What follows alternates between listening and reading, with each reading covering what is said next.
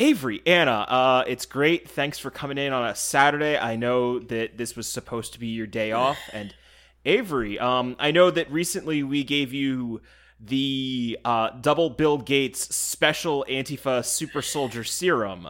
Yeah. How, how you feeling? How you feeling? Yeah, I'm feeling translucent. Oh, Um, Avery, Uh, you're sticky. you're more gelatinous than usual. you're melting. Yeah, You smell like limes. thank you. Yeah, it is. I, I did is notice the smell of limes, but I thought I was having a stroke, um, like usual. No, it's me. I'm lemon lime jello.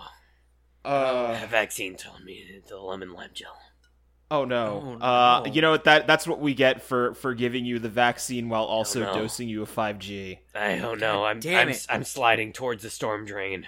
Somebody grab me. No, I I'm got, I sliding. got. Hold on, I got it. Here. Anna, get the wet dry Yeah. vac. Get the wet dry vac, Anna. Get in this bucket. Get in this bucket. Thanks. Uh, well, you know, Avery, we'll we'll keep you here for as long as we can, but we know that you might have to go to the recoagulating pods. Yeah, I gotta get my skin back. Uh, and your bones. Yeah, uh, You're basically just musculature at this point. I'm You- lemon lime muscular. well, now Avery is hundred percent muscle mass. Um, you did it. Uh, you you you, you have you you've completed the ultimate gains. the sa- the secret is Atkins. Okay, let's just start the podcast.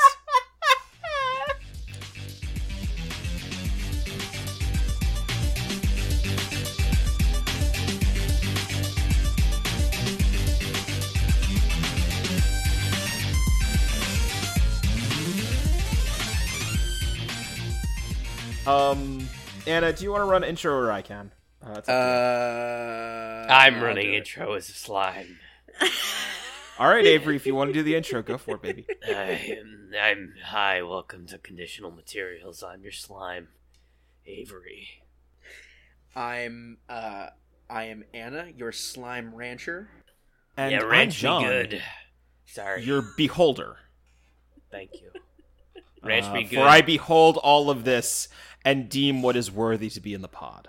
Yeah, Um so, so in case you couldn't tell, Avery is a little under the weather this week. Um Hey, we're all under the weather all the time, aren't we? yeah, uh so this week we've That got was a uh, that was a joke. It, it was, and I'll put in laughter after it's done, Avery. Trust Thank me. you.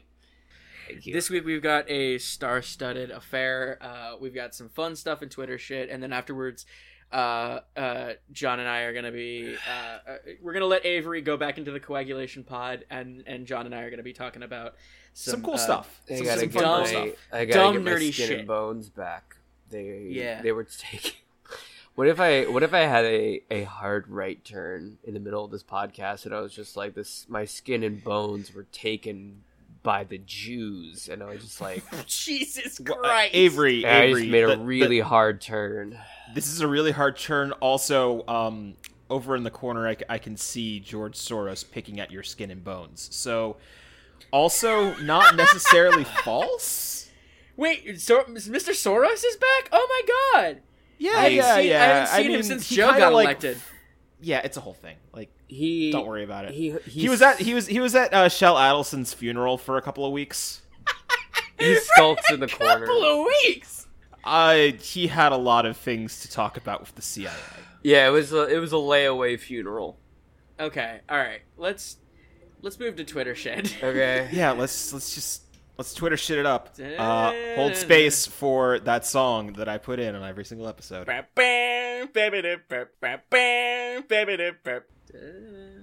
All right, Twitter shit. All right. Um, I didn't get to talk about this last week, but I wanted to touch on it uh, just because I, I think it's interesting. Uh, Armie Hammer. Um, Armie Hammer um, is losing his entire livelihood. He's lost his all of his contracts. He is now. Uh, uh, uh, uh, I think his agency dropped him um, because he. Um, well, it, it, it's I only it, it's the not funny part is that he has uh, uh, assaulted a bunch of wom- women allegedly, um, but the the very funny part is the shit that he was telling them, which is that he wanted to uh eat them and that he was a cannibal. Um, uh, Armie Hammer is, of course, known for uh, his role in the Disney Lone Ranger adaptation. Oh my god. a fa- a famous adaptation that everybody remembers very fondly, and Yes. nobody has memory hold at all. yeah, no, nobody had had completely blocked that part of their brain out uh, because uh, it shows uh, Johnny Depp as an as a a, a Native American stereotype. Oh my god. I, I had more to talk about last week, but because of but because we kind of blew through Twitter shit last week, I was just I just didn't do it. Anyway, um, uh, gosh, there's so much dumb Hey, shit Anna? to talk about this week. Uh, yeah, I, I, I hear. I just I want to do this because um, I think this joke is one of my one of my better ones. Mhm. We're keeping the space force. yeah, Yeah. So I wanted to talk about this. I definitely want to talk about this. Um, uh, so yeah, Biden has officially stated that Space Force is staying. It is going to become a part of the U.S. military. Um, it will have resources allocated to it. Yeah. I, I said it's because um, Biden heard from his staff that redditors were trying to go to the moon, and he was like, "Well, I I don't know what that is, but I'm really afraid." Yeah, uh, uh, uh, Biden is terrified of, of moon redditors, and uh, They got those diamond hands. they got diamond hands. What do you guys think moon cops would be called? uh, the Space Marines. The the reason I, I I I wanted to talk about this is because there's this kind of weird contention going around that like this is a Trump thing. Um, much like a lot of things that were blamed on Trump, uh, uh, like don't get me wrong, I, I still think Donald Trump is like if not the one of the worst presidents we've had in a long time. Um, just yeah, because but of he's his he's his a flesh policies. puppet. He, he's But- a, he's but- a flesh but yeah. puppet. he he he was working for some much more uh yeah much he had interest he had special interest groups um, writing policy for him essentially. Like um, if like like the thing is that if Obama in like year three of his first term was like we're uh we're gonna we're gonna be cops in space, uh you know like five thousand libs would have just like gotten hard dicks and just saluted Obama. well this is the thing. The space force has been a thing since the 80s um it Uh, was s- probably like what an offshoot of Reagan's Star Wars program or whatever. it was a, it was a it was a subsection of the Air Force. That's all it was. And then uh, it, it had bipartisan support since the '80s. Uh, like like uh, just people, you know, independents, Democrats, and Republicans within the Senate of just like like this is you know we should make this its own branch of the military because the air force is not you, you know it, it's it's it's too specialized to be part of the air force um Well, everybody's like the Air Force sucks, and the Air Force is like, ah, you're right. Yeah, yeah. Uh, so Space Force is. It just happened that uh, the Space Force uh, uh, turning into its own military thing. Uh, just it just happened to co-, co- to coincide with Trump's presidency. Hey, do Um, y'all remember that they got Steve Carell to basically just be in a Netflix propaganda show about Space What Force? is up with Steve Carell lately? Uh, I don't know. With that fucking Verizon shit where he was Santa Claus. That ad was playing like every two minutes on every TV uh, in America. he must for, have like, gotten a really bad deal from um The Office. He must have gotten like well because his last like four movie roles have been super serious and i'm guessing they didn't make any money and so he's just he's got to pay the fucking bills All right, and so he's Um, like, "All right, I'll do a weird workplace comedy about." I watched it all because I watch no everything. no no no no no not talking about the office i'm talking about post office Oh no no no no no no no! I'm not talking about The Office. I'm talking about that Space Force TV show on Netflix. I oh yeah yeah yeah yeah I took that Oh, bullet you- so nobody else would have to. you Oh, watched thank it you. not it how is it Uh, it's bad and dumb. It's a weird workplace comedy thing. Um, Alright. it's also like incredibly like anti-China. Um, I mean, Yeah, not not sounds about right. surprising. Not not really. yeah But it's like Is it one of like those literal things where it's- prop- uh, propaganda? Eh, No, because like it's it's liberals talking about the Trump Space Force. Uh-huh. So it's kind of like um ha ha ha this is so funny. Like but but also kind of just like oh, well, you know, it's a waste of time and effort and resources and everybody's like, yeah, but we got to do it. I, I don't know. Like like well it- it's my my, sorry, my, like my biggest on this, but like my biggest thing is it's not a waste of time or resources if uh, you know, I mean, with with technology getting the way it is, and we're like, Yeah, we got to stop Elon Musk before he he becomes. We're landing. space I mean. I mean, we're fucking landing. You know, satellites on asteroids. You know, that. Hey, remember that? Remember that? That was like the biggest news, like like maybe four years ago. Uh, uh, and, uh, then- you remember this because you want to be a space trucker. Well, I, I- I've talked about this. Yes, they, they found a fucking a meteor made. Well, it's an asteroid. They found an asteroid made out of solid fucking gold, and it's enough gold to like make everyone on planet Earth a, a, a trillionaire. And and I know, I know, of course, if everyone's a trillionaire, no one's a trillionaire. Whatever. Yeah, but, But- no, no, that wasn't what I the was point- thinking. I was But the I was well, just no, no, no. Hold of the point being the point being with space mining, with space with with space with space gold comes space mining. With space mining, space mining comes space trade routes. With space trade routes comes space truckers. But the whole point is like if there's resources in space. We're gonna be fighting over resources in space. Yeah. we need, you know, you know, whether or not we want it, a military is kind of necessary for shit like that. Uh, Um, uh, especially the way we conduct business. Like, uh, there's no way in hell uh, the United States isn't going to have some kind of space military to to steal all the space oil from space brown people. Do you guys? that's- do you guys? Fortunately, there can't be almost any oil in space due to the way oil is made. But okay, yeah. yeah. Yeah. Do you guys think that um, Elon Musk is ever gonna release a cologne? Um, no, it's going to be a unisex body spray co-branded with Grimes, so it's going to be a grimy Musk. Oh, that was a good joke. joke. Hey, fuck you, Anna. no, no, it was funny. I was just like, just I, I couldn't. Myanmar had a military coup, like a, a real, like, legitimate One that worked. coup. One that like, like like no no no no no no no no.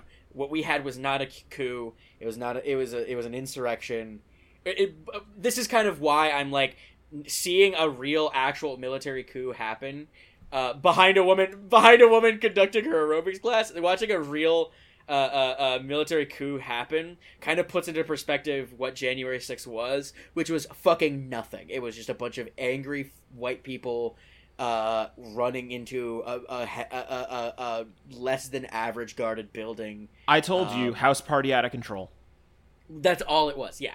Um, More like a But you- Senate party. You look at like an actual coup. Because it because instead of a, it's instead of a house. Yeah. yeah. I mean, there's also a house, but you look at the actual coup and it's it's starkly different um No, Yeah, the, the, yes. these were th- these were people in you know armored personnel carriers and tanks, just like showing up, being like, "Yeah, we don't we don't want the We- government anymore. we don't we don't we're want we don't want back." this we don't want this elected civilian leader we're just gonna uh Well, part like okay, and again, I don't have a ton of knowledge about this, but part of it is that like this was part of a military regime that existed before their democratic elections, and they kind of were just like, yeah, you know, we said we were gonna give up a lot of power, but um, yeah we're bored. We we kind of just wanna yeah we want to do it our way. um yeah uh uh yeah uh look I- i'm gonna be honest here twitter shit's kind of slow this week there isn't a lot to talk about except for wait. one thing that I really wanted to talk about john did you have one before i get into my final story Um, God, uh, th- there's a couple. Um, one, uh, some local news. We're not Oh, yeah. doing spy planes anymore.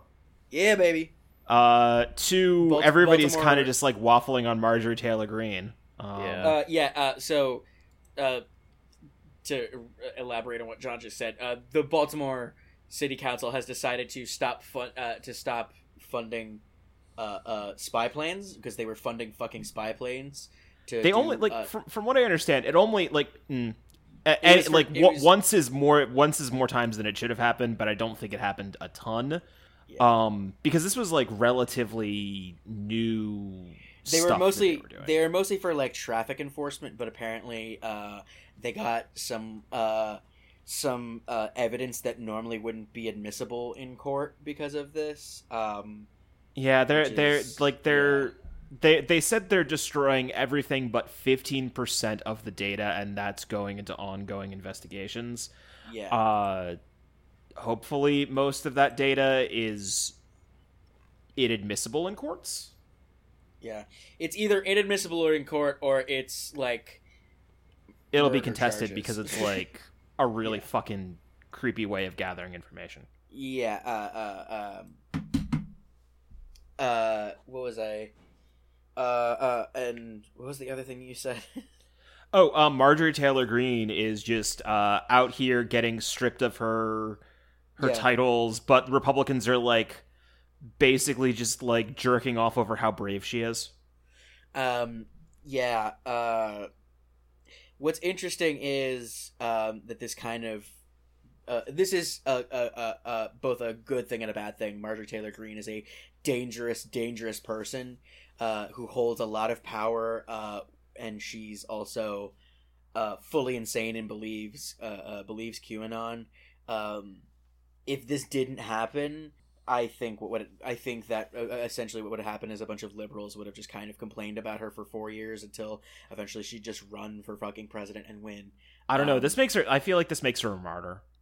Well, it does make her a martyr, and it's but what's uh, what's bad about this is the fact that um uh that it was done by uh uh uh it was done by Congress. Like it wasn't done. It like it it, it, wasn't like a recount. It wasn't the Yeah. people who Th- voted this for is her. like it. her district also- had no say in this. She had a seventy four percent vote. Yeah, she Like- like if anything, she has the mandate of the people, um, which is bad. Like like this is one of those times where it's like, oh, there is something seriously wrong with this congressional like seat if this is the person that they're electing. But the other thing that is going on is that like one, she's gonna become a ma- mar- martyr to the Q people because they're like, Yeah, oh, we got power and they stripped it from us. Um, yeah.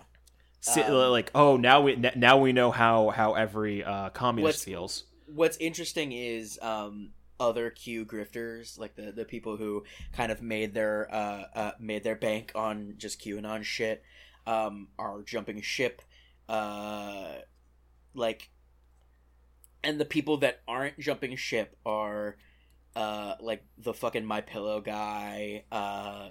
Like even Ron and Jim Watkins, the guys who like own 8kun and are Yeah. definitely authors of at least a couple of the of the of the Q drops um uh um even they're like giving up and just moving on or at least trying to uh i i I'll- i'll say ron watkins probably is a, is more likely to just uh uh, uh come back and and when when something else happens uh just because he's that kind of fucking dumb shit asshole um yeah, he'll he'll find another country of like that poor extradition charge, like poor extradition ability, and Yeah. set up a weird like. Well, no, no, I'm saying he'll jump back on the Q wagon for sure, for sure, for sure, for sure. Before the end of the year, he will be back on the Q wagon, pushing Q shit because he's that much of a dumb shit. Uh, but like Marjorie Taylor Greene is the only person, uh, like even Flynn, like even Michael Flynn is like hasn't really been doing much in in the way of like talking about or upping Q shit for a It's while. a tough time for it's like it's a tough time for Q people, but I feel like I feel like this is a calm before a storm, not the storm. But I feel like I'll- this is I'll say- the storm I'll that's say- coming. One of two things is happening uh, with Q people. Either um, what I what what uh, uh, what I had said maybe two years ago when QAnon started really becoming like a thing, uh, which is that once Trump is out of office, they're gonna kind of peter off, and and you'll have a couple leftovers who are just just become kind of uh, uh, pariahs, and just kind of you know eventually lose steam and either die believing it or uh, um, just lose all focus and just become kind of insane hermits. Um, uh, uh, but now I'm kind of thinking like you know that might happen. That might still happen. Uh, that's kind of looking like where it's going. But at the same time, if you know Marjorie Taylor Greene keeps her power, it's gonna be. Uh, uh, uh, I think this is gonna become kind of a thing where she becomes the new the new god emperor. She becomes the I- new like like q essentially. And So- um yeah. I, I do I think maybe the other thing that's happening right now is that it's it's starting to fold into normal Republicans. I, I think that's Uh, the big problem is that like not not the entirety of the Q stuff, but some of the like more innocuous but still innocuous seeming but very dangerous things are going to start folding into just normal Republican rhetoric. Well, that's that's where Q started. It was. I mean, that's where Q dangerous- started, but I think it's like starting Well- to like reincorporate and just pull everything even more towards like a very what what we're seeing what we're seeing what we're seeing right now is kind of like the kind of natural conclusion of the Republican Party, which is the fact that they've splintered off and turned into like half of them are like just people who want trickle down Reaganomics to fucking work, and the other half are people who believe Uh, and the other half are people who believe that the Jews control the fucking moon lasers. Like that's that's what Republicans have been. That's what Republicans have been, and and that's where they're gonna keep going. Hey Uh, Anna, uh, I- speaking yeah. of moon lasers, I did remember one last thing, and I don't know if it's the thing you want to talk about, but it's like the number one thing that's that's burning in my head right now. Uh, Nevada wants to just make Yes. co- corporations countries, sovereign yeah. citizens. Yeah, Yeah, I, yeah, yeah. I saw that. Uh, I forgot about that, and I did want to bring that up. Um, um, yay, Cyberpunk's real. Like, uh, just to be to be very clear, this hasn't like this is just being floated by like the government. It has not gone to any, and it like, like it hasn't gone any further than just like proposal stage. yeah. So if for It's some not anything reason right now. If if you live in Nevada or you're able to like vote in Nevada, tell your representatives on the state uh, on like the state and local level to tell this thing to fuck off. I know that's Yeah. probably not anybody who's actually listening to this, but I just wanted to say. well, it, it's yeah. I mean, you're looking at like what happened with Prop 22. Um, this is the next step. They stop paying you, then they start becoming their own countries, and then you become a slave. they're a they're like fucking trying to bring back company towns. It's exactly what But it is. worse. They're trying to bring back It's- company towns and script. Having fucking healthcare be associated with your job isn't enough. Uh, you know what? I was uh, I'm in the process of buying a house, and uh, we were talking with someone who was doing uh, insurance, and they were talking Mhm. about life insurance. And uh, I was just like, "Yeah, I have life insurance through my job." And then she was like, well, you should consider getting a life insurance policy outside of your job because then if you lose your job, then what? And I held my tongue so fucking hard and being like, Mhm. yeah, what about fucking healthcare? You fucking dumbass. Well, the other thing is that uh, the other reason why you might not want to get your uh, life insurance through your your job is that depending on what your job feels like doing, they can keep that money instead of giving it to your spouse or loved ones. yeah, I wouldn't be surprised. But Um, uh, yeah, there, there's a lot yeah. of weird things that, that companies can do with like life insurance policies, which is again, it's it's it's horrible and complicated. Um, yeah. also sometimes they use those uh, policies to um prevent you from suing the company in the case of an un uh, an unlikely death or wrongful death suits uh, because Yep. they can control uh, life insurance policies. Just just a thing to think about. I i know that it probably has no bearing on your life but Yeah, maybe I- one of our listeners lives. It's interesting. Um, I never thought a, a, a, a podcast called "Conditional Materials" would be anti uh, anti uh, corporation. Yeah, it's that's weird. weird. I know. uh, you know, it just it just happens. It's just uh, strange things, right? Never would have thought. Um, so the last thing I want to talk about is a little bit lighter, kind of brighten the mood, so we can get into this to the second second part of the show. Um, so Donald Donald Trump, um, friend of the pod, a Friend personal friend. yeah, um, Donald friend. Donald Trump um, heard that the Screen Actors Guild was going to uh, uh, um, absolve his uh, uh, absolve his uh, union contract. Um, he's been in some he's been in some some TV and some movies and stuff. Um, have y'all read this letter that he wrote to I them? haven't. I like. I I saw that you said that you needed to talk about it, but I don't think you actually posted the letter. So I- I'm blind on this. I didn't post it specifically because I wanted you both to have a blind reaction to this because it is fucking incredible. Um, once again, uh, Donnie keeps winning. Uh, uh, he's even in, even in even when losing and crying as he's uh, uh, escorted out of the White House. Um, he's got some some winners. Um, so so let's start with uh, the office of Donald J. Trump. At the top, there's a stamp. Um, that stamp, uh, uh, the seal, is very very similar to the presidential seal of the United States. Um, it is not, uh, uh, but a lot of people were saying this is a little suspect because um, We're we're already gearing up for president in absentia. it, it, basically basically like uh, people are like this is suspect because you're not president anymore why the fuck are you doing this here i'm gonna uh post this in into the the chat so y'all can see this um february 4th Wow, is very 2021 presidential. so, well, hold on. Um, Miss Miss Carteris, who I believe is just the president of the union, um, I write to you today regarding the so-called disciplinary committee hearing aimed at revoking my union membership. Who cares? Exclamation point. Beautiful. While I'm not familiar with your work, I'm very proud of my work on movies such as Home Alone 2, Zoolander, and Wall Street Money Never Sleeps, and television shows including The Fresh Prince of Bel Air, Saturday Night Live, and of course, one of the most successful shows in television history, The Apprentice, to name a few. Uh, also, exclamation point at the end of to name a few. Uh, We have a few.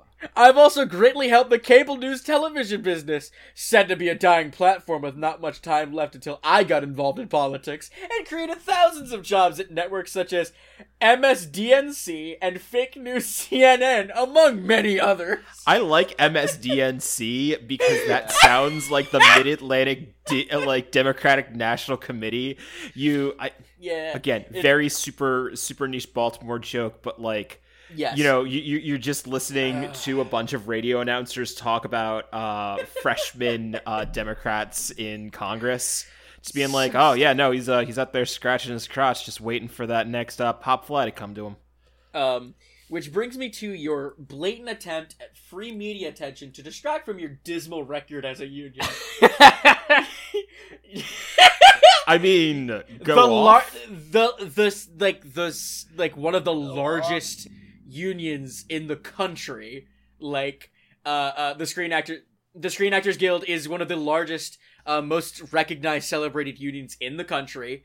Um it's not just because it's not just you know famous people you see on tv it's anyone who has ever been in a commercial uh anyone who's ever been in uh uh like a radio ad like like the screen actors guild does a lot of shit um anyway Who knows? One day we could be proud members of the Screen Actors Guild. Y- yeah uh I- i'm actually looking to you can bleep this out um is in the screen actors guild Oh, cool. um yeah uh, uh anyway um D- Hey, uh, don't bleep that out. Do- dock someone that we know for no reason. no your organization has done little for its members and nothing for me besides collecting Nothing dues and me. promoting and promoting dangerous un-american policies and ideas as Like being a evident- union.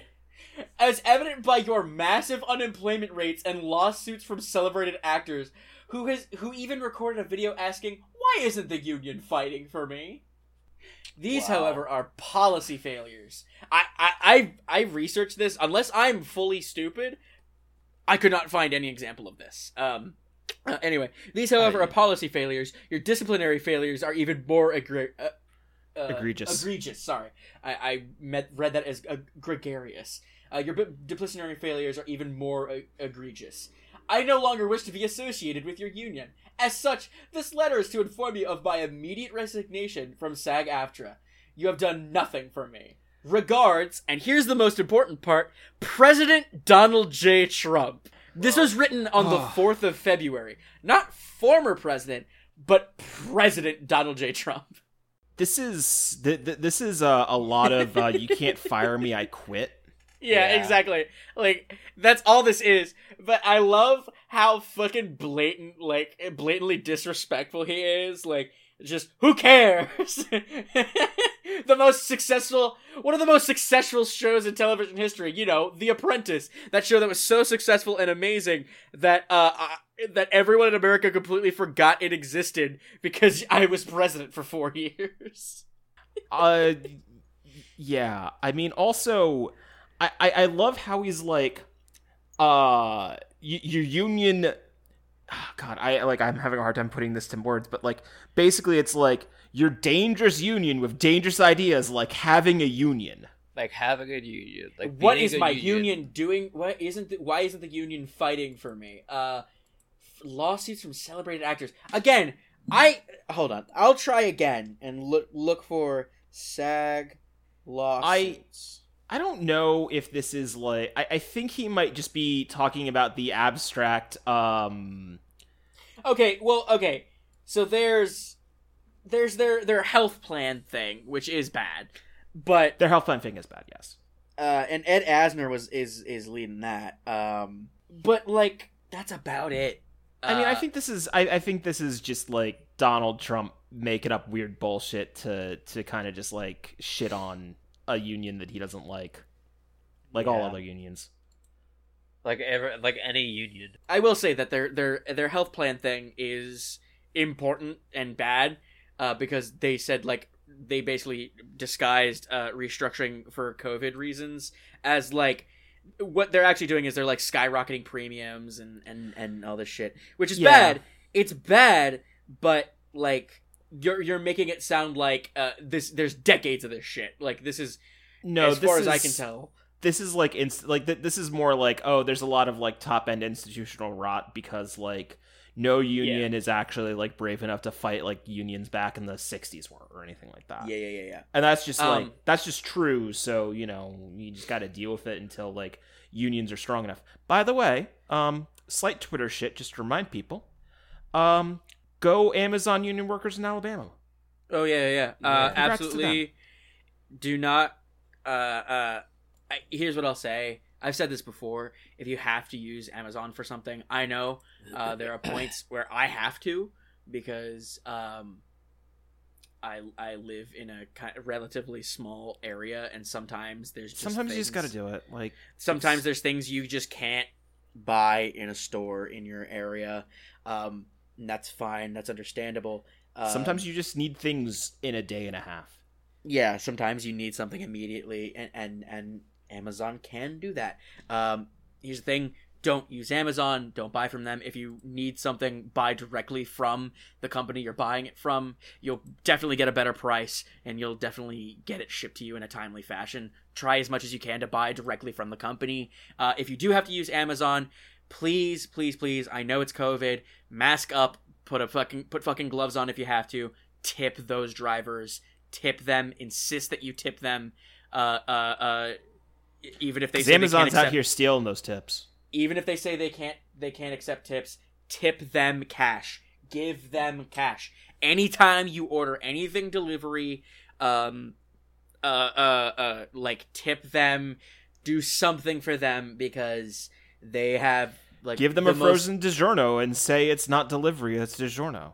they have the most thankless job on the face of the planet and they uh, and it's not even thank it, like it's thankless on our end but it's also thankless on their jobs end because they Also- get treated like shit paid like shit pay your fucking drivers Like, Unlike normal absolutely. postal carriers that are out there on Sundays doing this bullshit.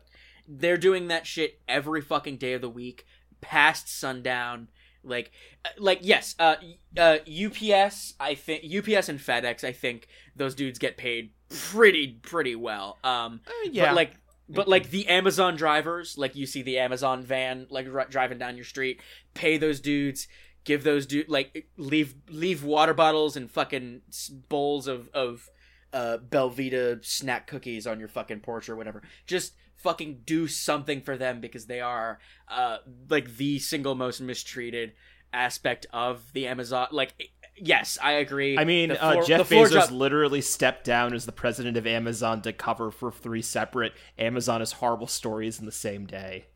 like uh, I- I'll say yes, Amazon workers like on the on the floor, they there have been cases where people have just died on the floor and people were just told to work around them. Um they they union bust, they do all this shit. The drivers have probably the the shittiest end of that because they are um they're pushed to do shit that is like uh like just unsafe. Like it- it's bad. Uh, Amazon is a shitty company. Don't use Amazon if you can, but if you have to use Amazon, tip your drivers. Tip them, tip them, tip them, tip them. For the love of God, tip them. Uh, support your support your local strike. Support your local union efforts. Um, that's this podcast's official stance on that. Yeah. All right. Uh, I have nothing else for Twitter shit. Cool. Yeah. Um. So Avery, I, I, think you're you're you're good to uh, go back into the remolding vats, and uh, I hope you feel better for next week. All right. I'll see you guys later. Ugh. Gross.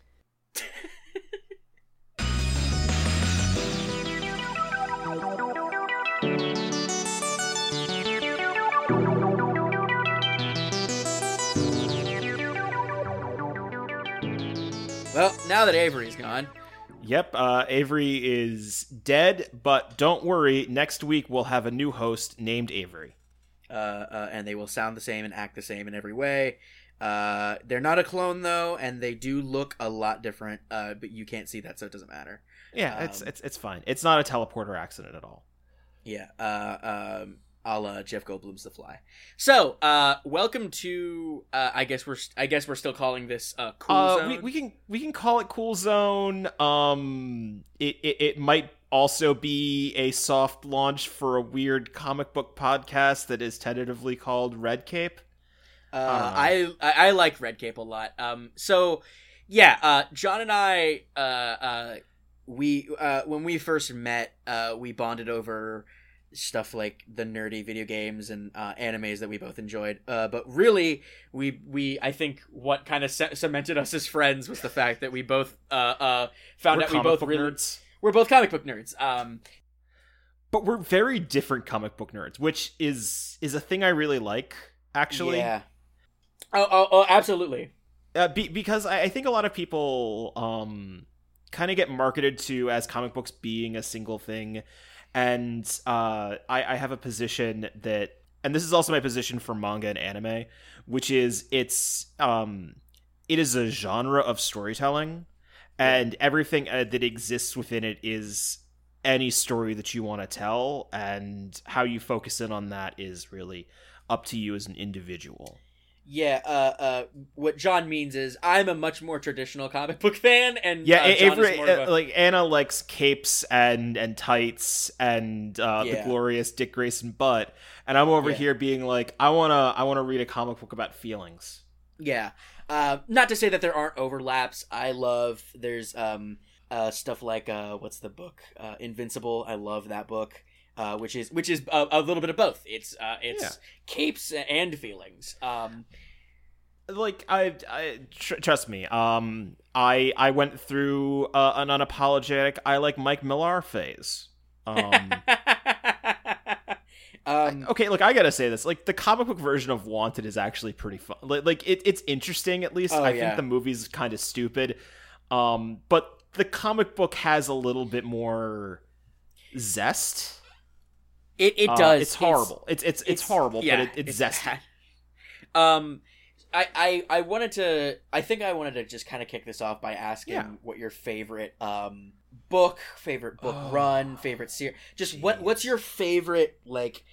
What's your um, favorite like uh uh comic book storyline? I guess. Can I can, can I just like do a top three just so I don't have to choose? Yeah, absolutely. Okay. So, um, Gerard Way's run as uh, the first arc of Killjoys, like the first six issue arc from Dark yeah. Horse, um, really fucking fantastic. Sort of deserty, cyberpunk. Uh, like, and the funny thing is, it's before I'd heard the Killjoys album, so it was even weirder and more surreal. Um, the second one I want to say is that first run of Abe Sapien, where he's uh, exploring that like underwater Cthulhu inspired city. Yeah. Beautiful. Um, and then number three, number three is a hard one. I want to say, um, there's a couple different arcs from American Vampire. Um, but oh, those true. are just yeah, the, yeah. those are the ones that are kind of just like sitting at the top of my head right now. But if you ask me any day of the week, I'll probably like pull out some other thing. Um, currently, my favorite uh, comic book runs as of right now uh, this is 100% subject to change. Um, Rick Remender's run on uh, Venom is uh, uh, kind of a kind of a long shot, like my favorite run on any uh, any legacy character, um, Mhm. just because um, the stuff he does with Venom is very interesting. Uh, besides the part of just Agent Venom, like just what he does with Venom in general is very interesting. Um, Hellboy in Mexico is a beautiful, beautiful story. Uh, incredibly, incre- incredibly well done. Mike Mignola uh, is an incredible writer. He Um, is, uh, but also his art style is just so It's so- outside of what a lot of traditional comic books are. Yeah, uh, and uh, uh, not really an issue or storyline, but uh, uh, I've been reading lately, rereading uh, Headlopper. I don't know if you've ever uh, read. I, that. I have I uh, actually you you might not remember this, but I actually have a limited edition blacklight poster from the artist of Headlopper oh, of this that's right. gigantic Gorgon Medusa creature. Yeah. Um, that I got at Uh, this cool metal show at a uh, at a bar down in Baltimore. uh, Laser Wolf Attack uh, is the the the brand, or well, I, I I can't remember the guy's name, but his his brand is called Laser Laser Wolf Attack, and I have a couple of his shirts. Uh, they're all very very well done. I love that art style. That just that kind of like uh uh like It's like very clear- chunky lines. It's well, like it's, very it's it's like it, it's like it's like that kind of uh, Mike Mignola. Uh, but but it's also like clearly like you can feel it. There's there's a little bit of um Royal Boilers stuff in there too, like like Uh, a a similar s- sort of. I was gonna say Pendleton Ward. Like uh, there's like some Yeah. time in there. There, there's like a um, and this is a weird thing to talk about when you can't like visually reference it, but and I, I know this is gonna sound like like there's a weird like fluidity in and softness. Uh, uh, all the lines are chunky, but they're soft Yeah. a lot of the time. Uh, it's uh uh there's a Photoshop uh pen that I'm forgetting the name of, so I'm just not gonna talk about it. um, so yeah, uh, that gives I think that gives people a feel for like well, well like our I I, I think I should say my favorite like uh, my favorite like long running like if I go to a comic book store, what's the thing I'm gonna buy? It's gonna be Batman. I love Batman stories. I love Batman storylines. Even though I know Batman's a fucking cop, Batman's a fascist. I know. Eh, hey, I you still- know, you got I still- faves. I still love. Uh, I still love Batman storylines because um, it's the it's one of the few times a fascist gets humanized in media in a way that actually speaks to me. Um, Uh, also, just just to just to jump in, I did not say my manga top three, uh, mostly because I kind of reserved that slightly to the side. Um, number one with a bullet is uh, Hoshi no Sa- uh, Samidare or Lucifer and the Biscuit Hammer. Um, Mhm. I, I will I will eventually explain this to Anna. It's it's a very good series.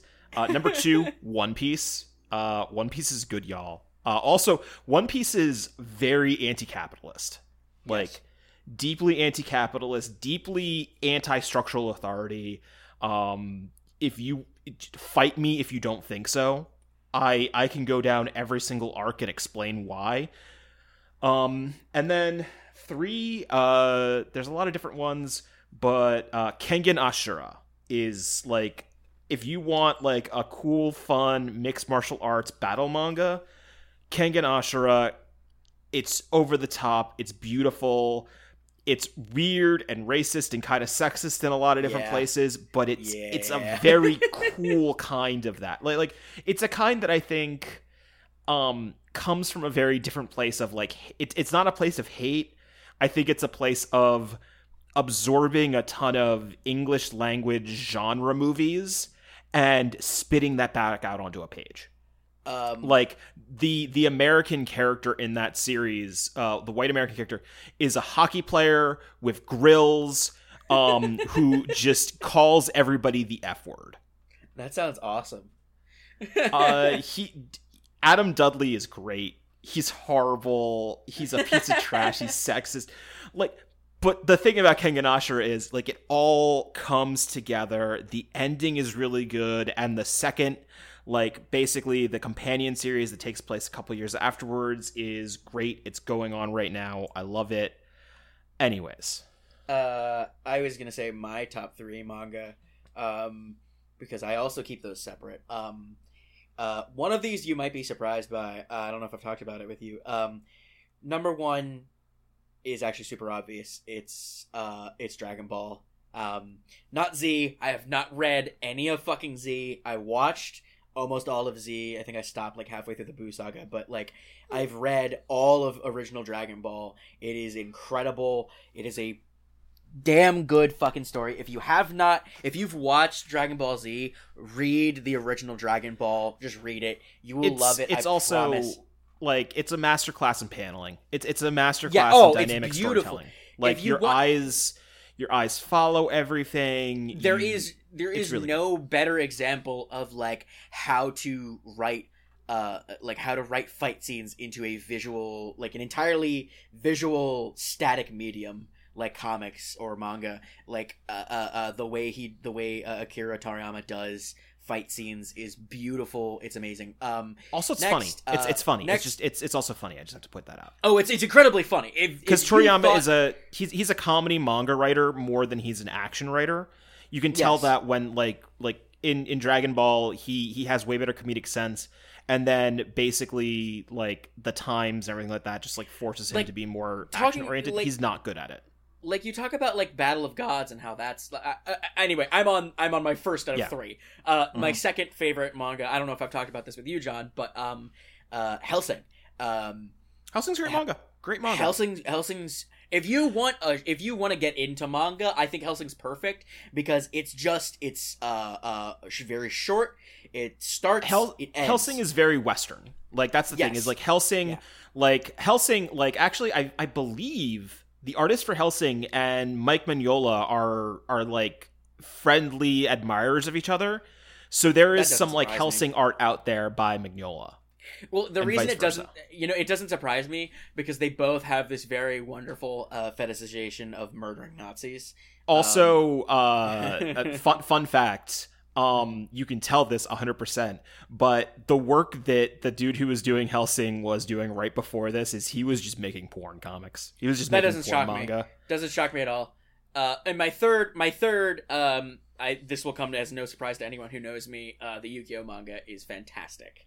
Um, Uh, the Yu-Gi-Oh manga with more child murder than any of the anime has. the I should say the original because there's a, a couple different runs of the Yu-Gi-Oh manga. There's the one that came out before the show. There's the one that came out during the show, and the one that came out after the original original Yu-Gi-Oh ended. Um, there's three of them. The original one, the one that launched everything, uh, is fantastic. Um, not just as like a story, but like you can like see the writer his his. In, well, the thing is, he cares in- way more about like games than he does about Yu-Gi-Oh. he cares about he cares about having fun. So the Yes. story is fun and weird and complex, but at the end of every fucking issue, there's just like here's a crossword puzzle. Here's how you play the game that I designed for this comic. Here's Uh, he, he, how- here's yeah. Mokuba um, poisoning the entire cast and being like, "You've got ten hours to live. Uh, fight me, bro." Right. It, it this this everything about. I, I think everything about that original manga is fantastic. Um, don't get me wrong, I love the card game. I love the I love the anime. Even the even the 4Kids release. They're it, it's they all have a special place in my heart. Yu Gi Oh is a very important media in my life. Uh, but yeah, the the manga is beautiful and I mean. Like if you want to talk about a fucking art style and like dynamic paneling and stuff, Yu-Gi-Oh is incredible. It is. It, like- it, like it's, it's got a very cool look to it. The the characters are all iconic. Yeah, Um, just I, I I think it's just, ugh. Uh, I think it's weird how like Kaiba is now just in a bodysuit all the time when whenever they portray him in modern yes, like Uh, iterations. he's just like wearing a f- he, he like it, it's just he's like nobody's a, like a, a gigantic uh, shoulder padded trench coat and they're they're like sir did you did you just put on underwear and a pair of jeans and call it a day and he's like oh I have his trench coat on as well and you're like that's still not an actual outfit right, yeah, yeah. Um, and all of it has underlighting and he's just like Um, suck it season zero uh, we're not even talking about comic books anymore i'm just talking about Z- yu-gi-oh again uh season zero uh yu-gi-oh is the best version of Yu-Gi-Oh possible. Uh, like it's I I think it's better than the manga just because you get Oh, to man. see it it has its own art style that's different from the manga. And It it's, is. It's it's it's very ghoulish. It, it's very Yeah. like ghoulish and pained, and there's just like Yu Yugi's out here being like, okay, we're gonna play a game where we have stacks of cash, and you get all the cash you can by stabbing a knife into that stack of cash, and it's on top of your hand. So I'm gonna trick you into just like jabbing a knife through your hand. or you know i mean well this is my favorite one it's also in the manga um Or in the um in the Zero The- anime series, you mean? well that's what i'm saying it's both in the 0 and in the manga um the uh uh uh the burger joint where there's like a there's like a master thief and he's in the burger joint and well, well what it is it, it's a thief it's a thief and you think that guy is going to be the one you're looking for and then it turns out he's not the master thief. The guy who owns the burger joint is like a, a, a great fun Oh. twist and then and then yeah he's like he's like i've got like i've got a tattoo on my forehead and i'm super evil and i'm gonna sit here and i'm gonna drink and be merry and there's not a goddamn thing you can do about it. Uh and so and so yugi so yeah uh yugi is just like i'll play a game with you. You get to move we'll play a game. Uh we each get to choose one finger to move and you can only move that one finger and at the end whoever lives wins and uh the guy the guy like all right cool i choose my finger that's on the trigger of my gun and yugi's like cool i choose my thumb and it turns out the guy's been pouring liquor the whole time and as he pours the liquor yugi flicks a lighter on top of his hand and It just, just like leaves sets it there it sets him on fire. well, no, no, no. He leaves it on top of his hand, and the guy is like, "If I pull the trigger, it's it's it's a Zippo. So if he pulls the trigger, the Zippo will fall. He, but if he lets go of the bottle, there's a chance that it, the alcohol will splash everywhere, and he'll be set on fire anyway. So Mhm. he has to try and catch it, and he fails miserably. He sets himself on fire and dies anyway. Um, what just like a a, a like a beautiful like setup of circumstances. Every single one of those is like that. Where you're like, how the fuck is Yugi gonna fucking pull his way out of this? It's like a complete dead end, and then you realize it is a dead end, but for the other person. it, it's it's a great series. It's very like interestingly written. Um, Yeah. It's it's it's kind of a shame that uh that the card game is the thing that really took off from that. I know It not is a for you, shame. but I well, but well, like for it the is a shame. storytelling. It is a shame because honestly, you know what? Dungeon Dice Monsters is a better game. Like, Oh, it's way better. uh, every Um, single other game in that is way better. Uh, oh, that weird you- dragon game that he plays. Yeah. Oh like my the, like god. based off of like an old Chinese game, uh, or um, The, like, just playing D and D, cursed D and D with uh, Bakura is Yeah. a great arc. uh, uh, uh, uh, that that one with uh, Mokuba, where it's like a little, it's like a little capsule monster game. Yeah, You you get like a from a, like a character, like a little monster from a capsule machine, and you have to fight with that. That game is like way better, has like better design. Yeah, I, I, I could talk about Yu Gi Oh forever and how much I hate it and love it. Anyway, yeah. um, so what have you been, uh, what you been reading lately? God, so um I'm gonna admit I I don't like do a lot of comic books, um like standard Western comic books. Partly just Yeah. because I'm currently unemployed. I don't have a ton of money to be spending. Um so a lot of my reading is right now it's a ton of webtoons, it's a ton of both Mhm. legal and maybe less than legal um Totally manga valid. right now. Um and uh like it's a lot. Um there's actually I, I think I may, may have told this, and I'm just gonna like I'm gonna I'm I'm gonna I'm gonna play to some of my my personal friends' favorites. I don't know if you've ever heard of Dungeon Meshi or Delicious Dungeon. Maybe. Um, so it's it's it's kind of cool. It's like what if uh, a D and D party got kind of like far into a dungeon, and they got wiped, and the reason they got wiped is because they didn't eat enough food properly. Like they weren't properly, Huh. they didn't have enough proper nutrition for when they were fighting a dragon, and that's why they got wiped. And um, the main character, I think, I think his name is Linus. His sister gets eaten by the dragon, or like taken away by the dragon, and he is desperate to go back down into the dungeon. Except, you know, some of the people in his party are like, "Screw it, I'm gone."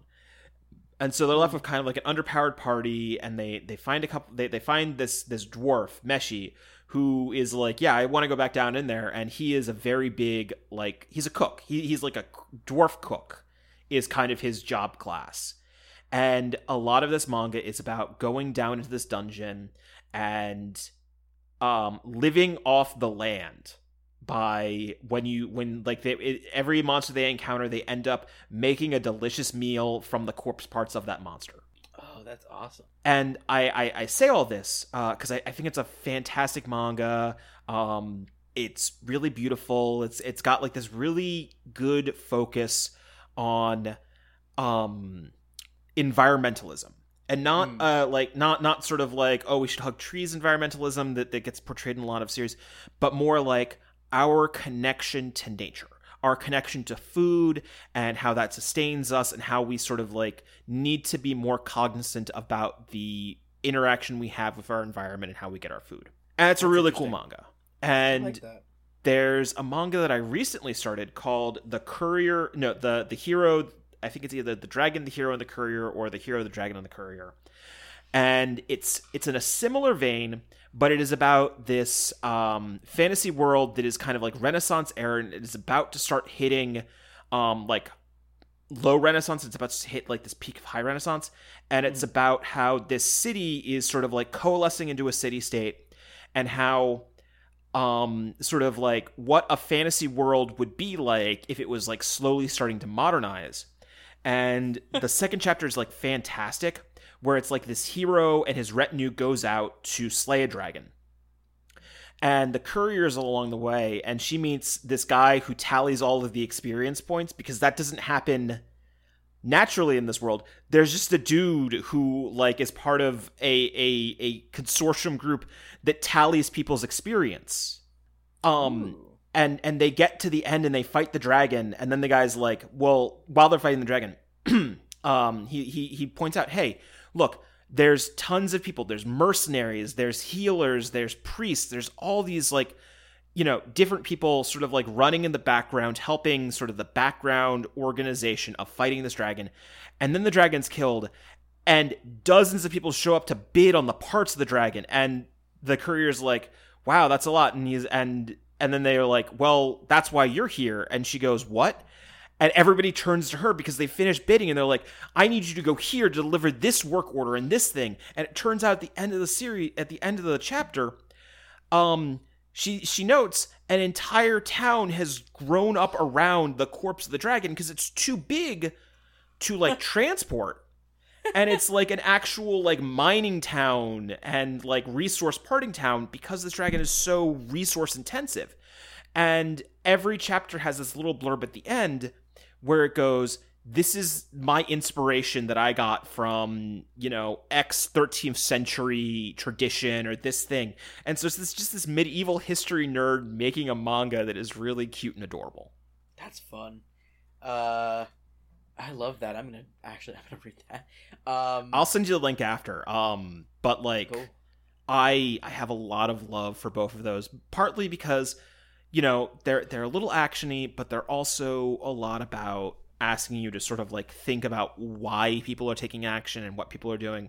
And that's not to say that I'm not not also here for like dumb, big, explosive, like crazy hijinks. So you know. But Anna, what have you been what have you been reading lately? Uh, hold on, I went across the room to grab it. Um.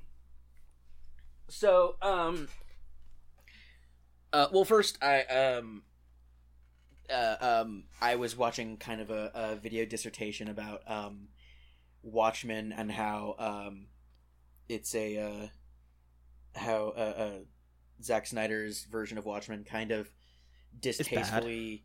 Well, it's bad, but it just kind of distastefully takes a lot of the lessons of Watchmen and kind of uh, flips them. So instead of like the idea that Rorschach is not like the good guy, um, he's like actually the bad guy of the story. Um, uh, and like Ozymandias is, you know, he's an anti-villain.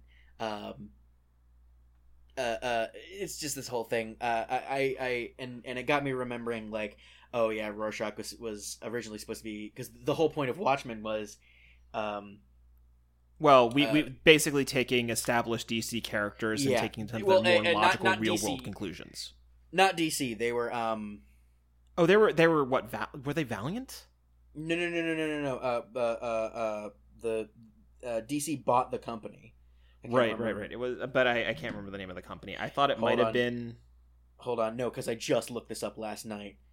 Uh, Watchmen original characters. Charlton, that's what it was. They were Charlton Okay. char- characters. So it was like Blue Beetle, uh, uh, um, uh, uh, the the the enforcer, uh, and the owl. Well, well no, the Owlman or owl. whatever. Owl, no, Owlman was the blue. Oh, right, right, right, right. He's yeah. Uh, but m- more importantly, uh, Rorschach was supposed to be the question, um, uh, and the, and I uh, Alan Moore kind of did this thing to Rorschach that was interesting in that they turned him into like a real world conspiracy theorist in that he's like entirely f- like super far right and like believes a lot of like really harmful things. And that yeah, we were talking about he's a, he's a Q guy. Like he he would have been down with he- Q.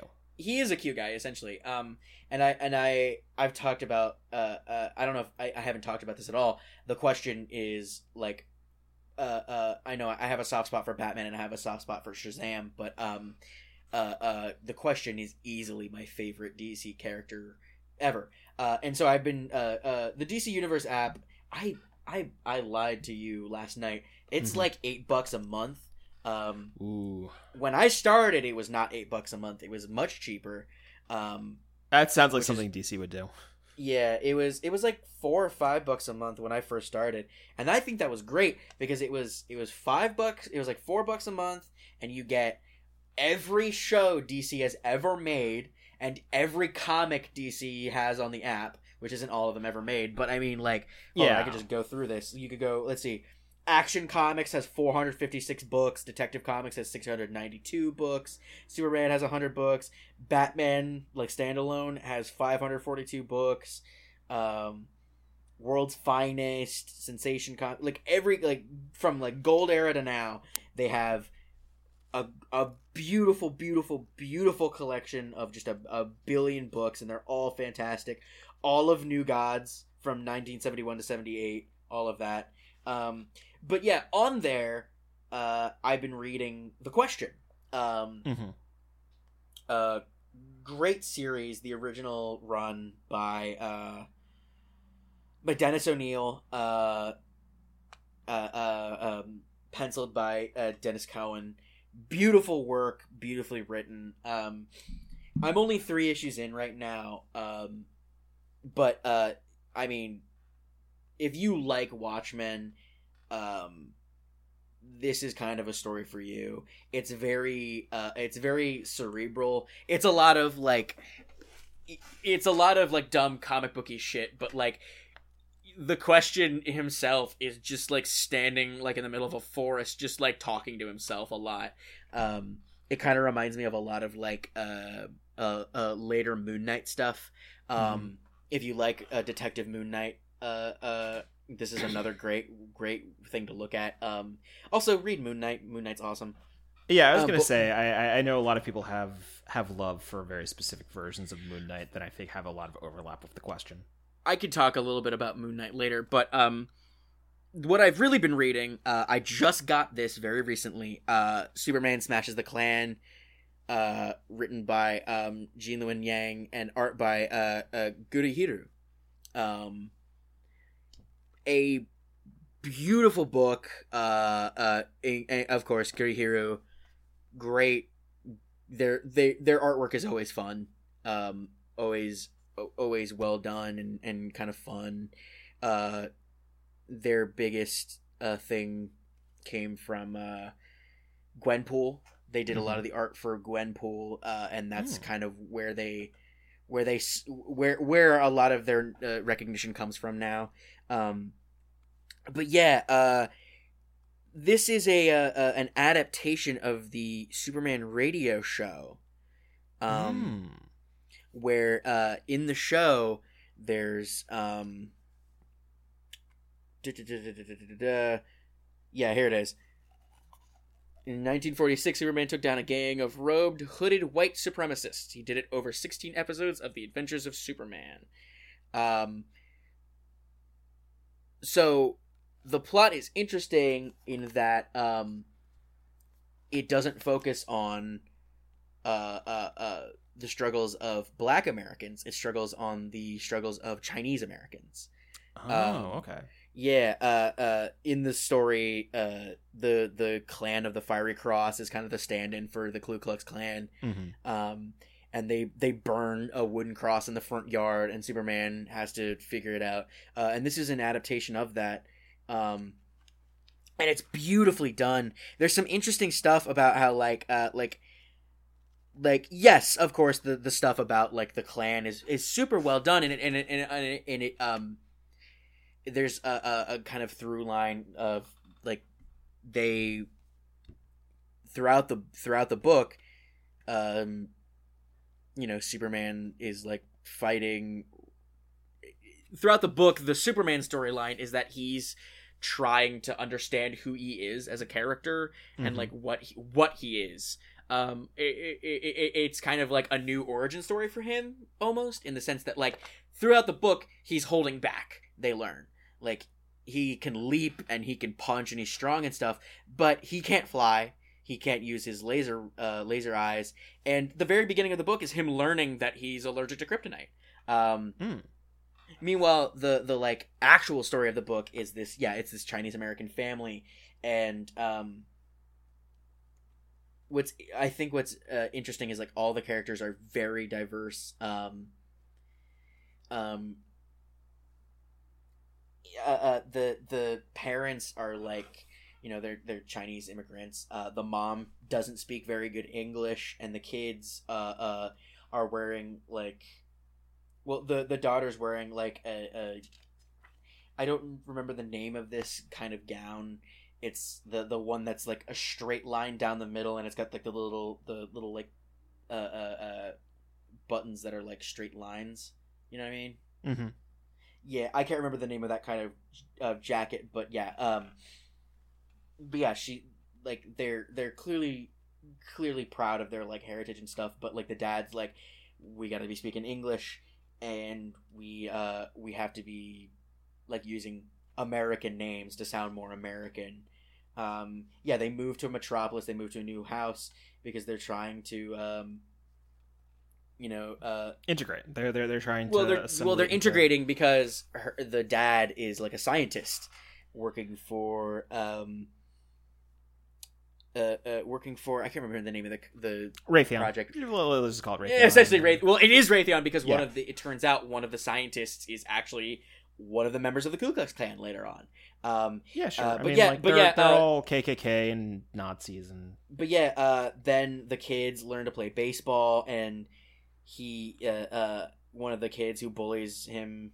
is uh, uh, the like his uncle is he lives with his uncle, and his uncle's in the clan, um, and uh, it gets real dark real quick because his uncle introduces him to the clan, and then immediately, not only do they uh, immediately set up a burning cross, um, they like start like bombing shit, like Mhm. like attaching bombs to cars and buildings and stuff. There's a rec center. Um, eh, they go. They all. Uh, uh, uh, yeah. Uh, and, and meanwhile, like Clark is like seeing visions of like weird antenna aliens with like uh, uh bright red eyes. Um, and that's supposed to be like his parents or whatever. Um, but what that actually is is like his subconscious seeing them as alien because he can't understand the idea that he's an alien He's an and he looks yeah. the way he does. Um, and yeah, the book ends with like not only does Superman learn to fly and kind of overcome the idea of like yes he's fully alien, and it, it but that also coincides with the idea of like uh uh well well yeah the idea is like you look at like th- halfway through the book they're watching a movie and the villain is like clearly like the Asian menace like yeah, some yellow He's peril like- shit. yeah, yellow peril. He's like uh, he's got like bright yellow skin, and he's got like a Fu Manchu, and he can fly. And every everyone in the theater goes, "Oh my god, he can fly! He's like a monster! He's like a demon!" And Clark's like, um, oh no. Well, well no, no, no, no. Sh- the little girl is in there, and, and so like Mhm. you're getting an idea of like the culture Yeah. of the time. Like flying is kind of seen as like this weird, mystic, horrifying thing, and like it's kind of the last straw is like if he can use his laser eyes and stuff, he's kind of a monster and he doesn't want to see, be seen as that. Um, and so it's the it, it kind of coalesces into this beautiful moment at the ending where um, the main character uh, Re- uh, Roberta is her like American name, but I think her name's like uh, Fei Long, Fei Shang. Hold on, I don't want to be racist. Uh, uh, uh, Lan Shin.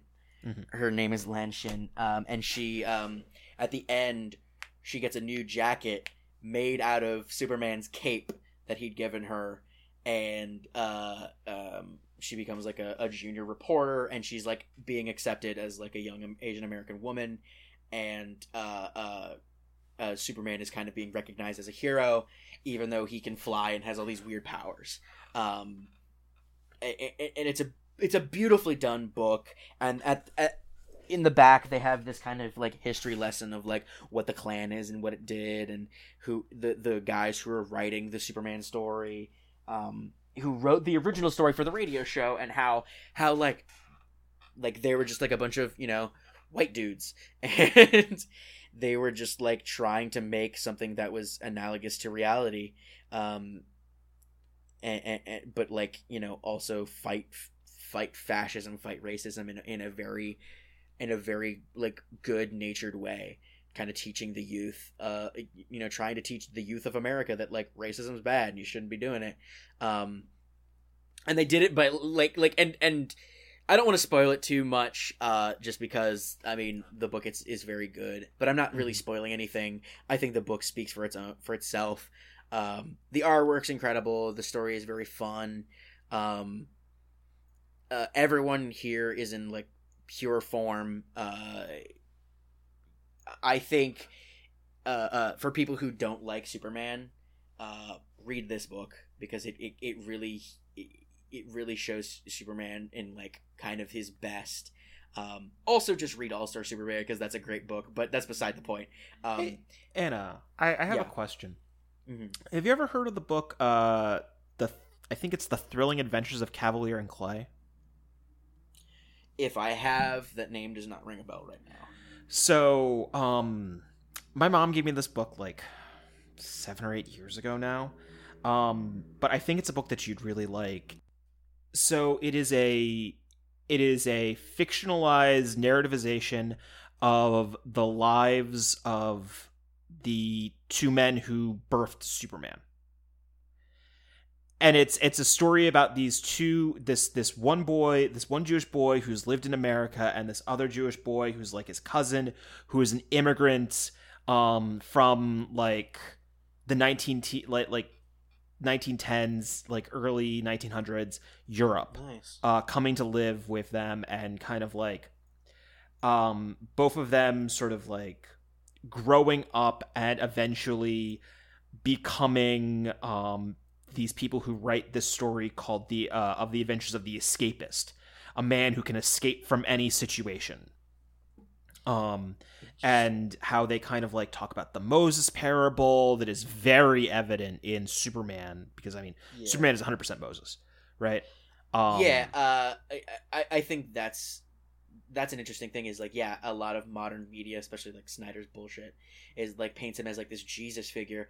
But to be a Jesus figure, you have to have like some kind of pedigree. And if anything, uh, uh, Jesus Jesus has pedigree. Superman does not. Jesus is I mean, uh, Superman's Right. absolutely Moses. and I mean the the I, I think the really important thing that like a lot of like Superman movies just get wrong is that like especially because Snyder wants the Kents to be pieces of shit because I think Snyder hates humans. Like Uh, we should be clear. Talking about Zack Snyder. Zack Snyder. I think Zack Not- sorry, Zack Not, Yeah. not Scott Snyder. Scott Not- Snyder is a wonderful writer and has written some incredible books. yes, but I Zack Snyder Superman uh d- d- filmographer, right? Yes. he hates humans. I think he fundamentally hates human beings and has a fundamentally nihilistic view on how people interact with each other that is deeply unhealthy. Yes. And it shows in Superman because almost every single time that Clark is confronted with humanity, it's either ugly or his parents or his dad literally saying, "Ah, you could not save people. You could just you could just let people die. You could just live a normal life and let people die. And that's a bad that's bad. Like I don't think that that sentiment is bad. I think the character who is providing that sentiment is bad because the thing that you're supposed to understand is Superman is fundamentally the way he is because he has two loving and supportive parents who understood that Clark was different and other and could have done nothing. But their core belief, their core fundamental value was that this child, no matter how alien, literally alien he was, needed to be cared for by a loving community. Yeah. And they went out of their way to do that. And to betray all of that by having Pa Kent just go, yeah, you can just let him fucking die, is just like horrible because I think it just like dist- it undermines the creation of Superman, the creation of Clark, Clark Kent, who becomes Superman very differently from how Bruce Wayne is Batman. Yeah. Um have I um have I ever talked to you about Someplace Strange? Mm, Doesn't sound familiar. So, um this is my favorite single book ever. Um to call it a comic book is kind of a, a, a it's more of an art book, I'd say. Um Someplace Strange is written by Ann uh, Ann Nocenti, um, who has uh, has made some a lot of interesting stuff. Um, um, I'm like blanking on her other books.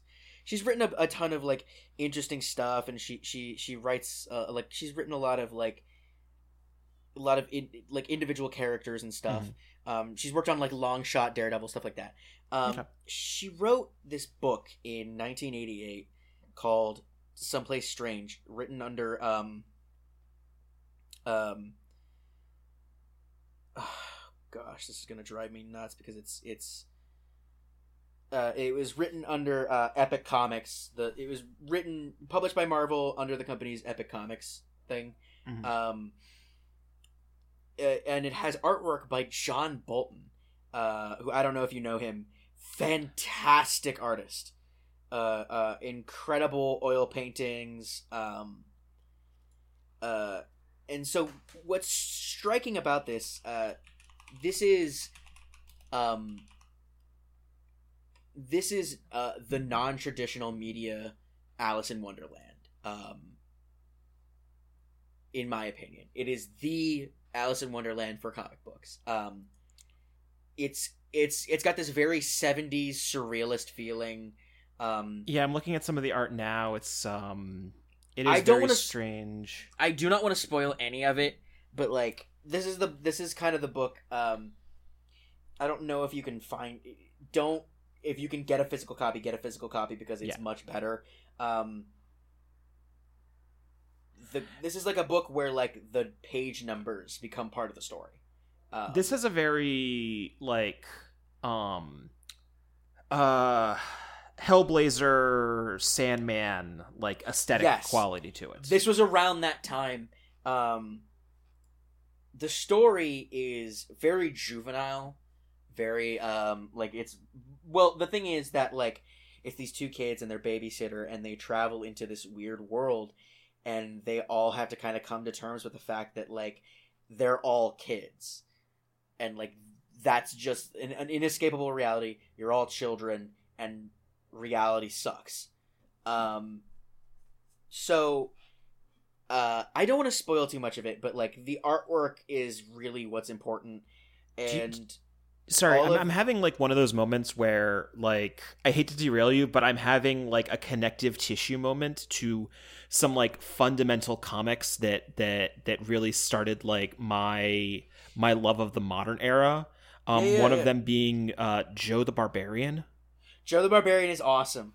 And has Um, like like it it has a similar aesthetic and sort of like it has a feel that feels similar to this the same way that also Locke and Key in some of its more yeah Locke and Key. enigmatic Uh, moments Like just just from your description and just from like the few pa- panels I've seen, like those two things that I'm thinking of from like the more modern era are just like jumping into my head right now. While, while the way listening. I've described this book is like it's like a 70s cartoon turned into a book. Um like the you know how like in 70s animation they're like all weird and like all psychedelic and funky.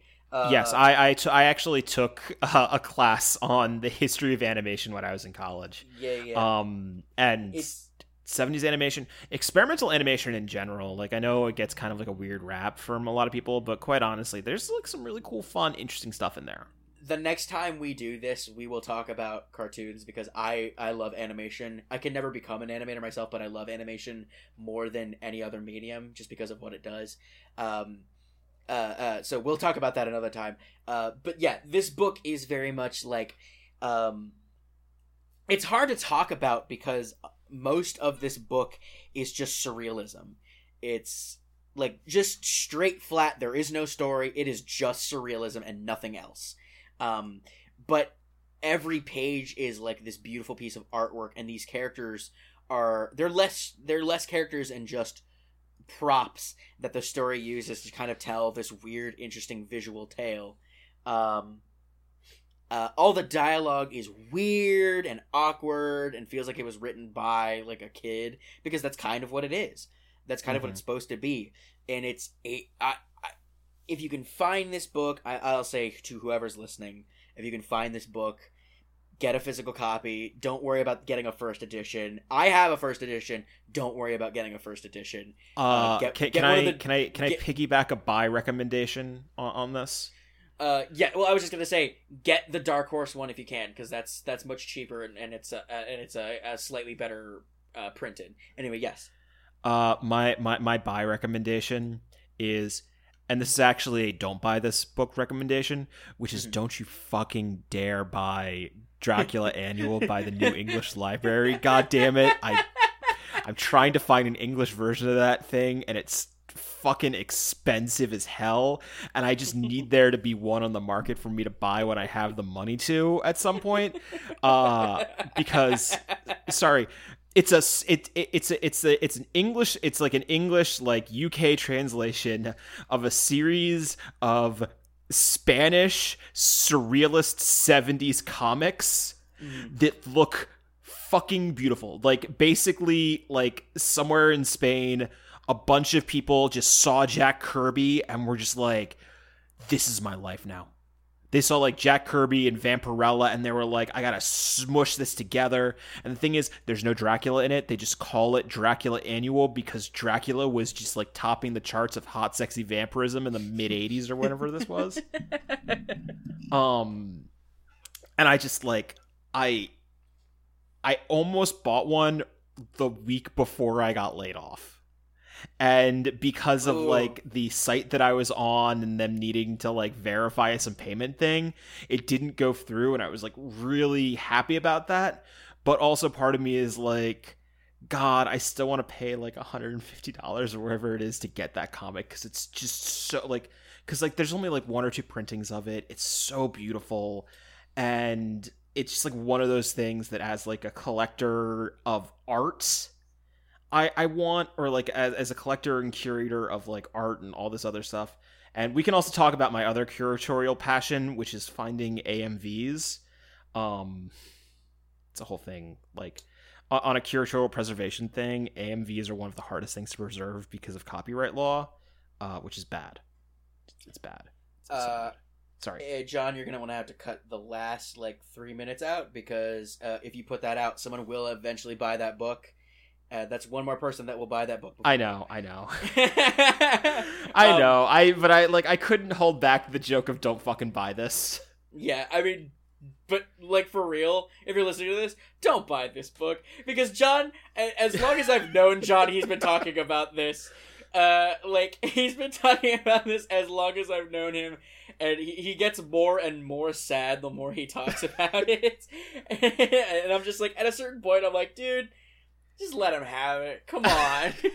just let him have it. I'm at the point where, like, if I ever see this book and it's and I can afford it, I'm buying it just to give to him, just Sure, so he'll I- I- it. The hard part is because it was a UK published thing, you just can't find it in American car- comic stores. Because, like, Yeah. if there was a comic book store in basically from here to the Rocky Mountains that had one that I could buy for less than like $200 and it wasn't the COVID times, I would road trip. I would get a friend and I would literally road trip there and back over the course of like three to five days just to buy it, just to have the experience. I don't want it shipped to me. I literally just want to hold it in my hands just because.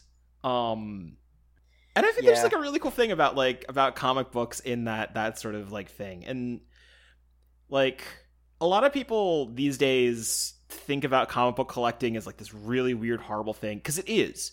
Like comic Yes. book collecting is really bad because basically the the the 20s, 30s and 40s like bronze and silver era and gold era like comics Mm-hmm. are worth something because basically your parents' parents threw them out all the fucking time because they were like, I don't Yeah. want this comic book trash in here.